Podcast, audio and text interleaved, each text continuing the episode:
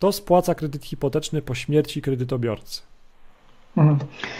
No, to już, to już zahaczymy o temat troszkę też i ubezpieczeń, czyli mhm. twojego tutaj konika, ale no kto, kto spłaca? Ten, kto odziedziczy oczywiście nieruchomość, jeżeli ją odziedziczy, bo to jest zawsze ten wybór. Czyli tutaj to, to, to ścieżki są takie. Zawsze przy kredytach hipotecznych ja rozmawiam, niektóre banki zmuszają, bądź wymuszają, bądź mają to po prostu w ofercie do ubezpieczenia na życie, tak? Do tego podstawowego ubezpieczenia na, na życie, bez żadnych uszczerbków, pobytu w szpitalu, po prostu życie. To najprostsza polisa.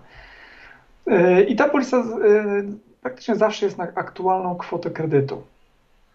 I w mojej ocenie jest to jedyne ubezpieczenie, od kiedy ja pracuję, które warto rozważyć, a wręcz powinno być przy kredycie hipotecznym. No bo znowu, jak bierzemy z kimś kredyt, to mierzymy te nasze siły na te zamiary wspólnie. Nigdy nie wiadomo, co się stanie, jakbym został, został sam, więc warto, żeby ta polisa była. Jeżeli stanie się coś mojemu małżonkowi, niech połowa kredytu się spłaci i ja z drugą połową sobie dam radę. Więc jeżeli jest polisa, to sprawa jest troszeczkę uproszczona, no bo ubezpieczyciel, bo z tej polisy jest cesja na bank, w takiej sytuacji spłaca nam kredyt i spadkobiercy przyjmują nieruchomość bez obciążeń, czyli zostawiamy rodzinę no bez naszych długów tak naprawdę, tak. I nikt się niestety nie musi martwić. Jeżeli tej polisy nie ma, bo bank nie chciał albo bank proponował, ale ja nie chciałem, no to wtedy jest pytanie, czy ktoś ten spadek przejmie, a jak wiemy po ostatnich nowelizacjach, jak się przyjmuje spadek, no to z dobrem inwentarza, tak? Czyli jeżeli było tam kredyt, no to zobowiązuje się jednocześnie do jego,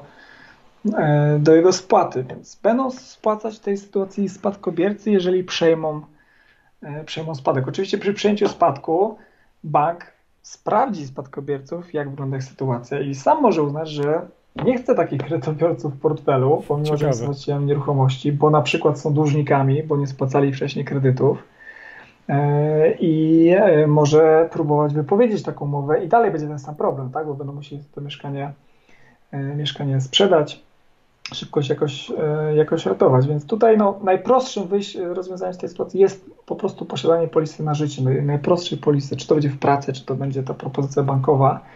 To wiesz, ty wiesz najlepiej, jak te polisy tam są skonstruowane, te typowe życiówki, one tam wykluczeń za dużo nie mają, tak. To są raczej polisy, które naprawdę działają i tam naprawdę trzeba coś ostro, no, no mało jest takiej sytuacji, kiedy ta, ta polisa faktycznie zostanie wypłacona, no to już musimy, to musi być już ewidentnie z naszej mocno winy, żeby, żeby, żeby ta ubezpieczenie nie wypłacił odszkodowania. Jak nie ma polisy, no to się sprawa komplikuje, no bo można oczywiście nie przyjąć spadków, wtedy, wtedy bank po prostu przyjmie nieruchomość i, i sobie tym dysponuje. No wszyscy, stra, wszyscy tracą, tak naprawdę tylko bank oczywiście zarabia, a tak naprawdę nie bank, tylko ktoś, kto tą nieruchomość zlicytuje, kupi po okazyjnej cenie, to, to tam ktoś zarobi, a nasza rodzina jest uboższa o, o jedno z aktywów. Tak, tak samo mówić. Jak w przypadku kredytu hipotecznego dobrze jest na pewno przepracować ten temat i zasięgnąć porady niezależnego doradcy, eksperta finansowego takim, jakim ty jesteś. Tak samo w przypadku ubezpieczeń na życie do kredytu hipotecznego dobrze jest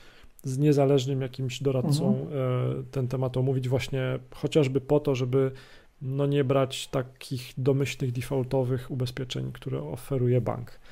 Okay. Dokładnie, Marcin. Tutaj tylko mogę wspomnieć, że my jak, ja jako ekspert kredytowy tak. nie jestem nawet już oficjalnie jakoś upoważniony mm. przez bank do, do proponowania ubezpieczeń. Tak? Bo no to jasne. Nie jest moja, moja, moja rola. Ja mogę tylko pokazać koszty i tak dalej, zaproponować. No bo jeżeli ktoś dopytuje o szczegóły, zgodnie z prawem takim tutaj powiedzmy bankowym, tej umowy o współpracy, to bardziej powinienem wysłać taką osobę czy do ciebie, czy do osoby kompetentnej, tak, do, do agenta, czy do samego tak. banku, żeby tam przeczytać warunki, zobaczyć jakieś, jakieś szczegóły. Więc tak jak powiedziałeś, no tu wskazane jest po prostu, czy ktoś ma swojego agenta, yy, czy, czy, czy w banku jest osoba faktycznie na tyle kompetentna. Ja się w biurze też mam osobę, osobę kompetencję, kompetencję, osobę kompetentną, osobę, ja jako ja yy, no jakichś super szczegółowych informacji nie powinienem teoretycznie jakoś okay. udzielać klientowi. Okay. Co do ubezpieczeń.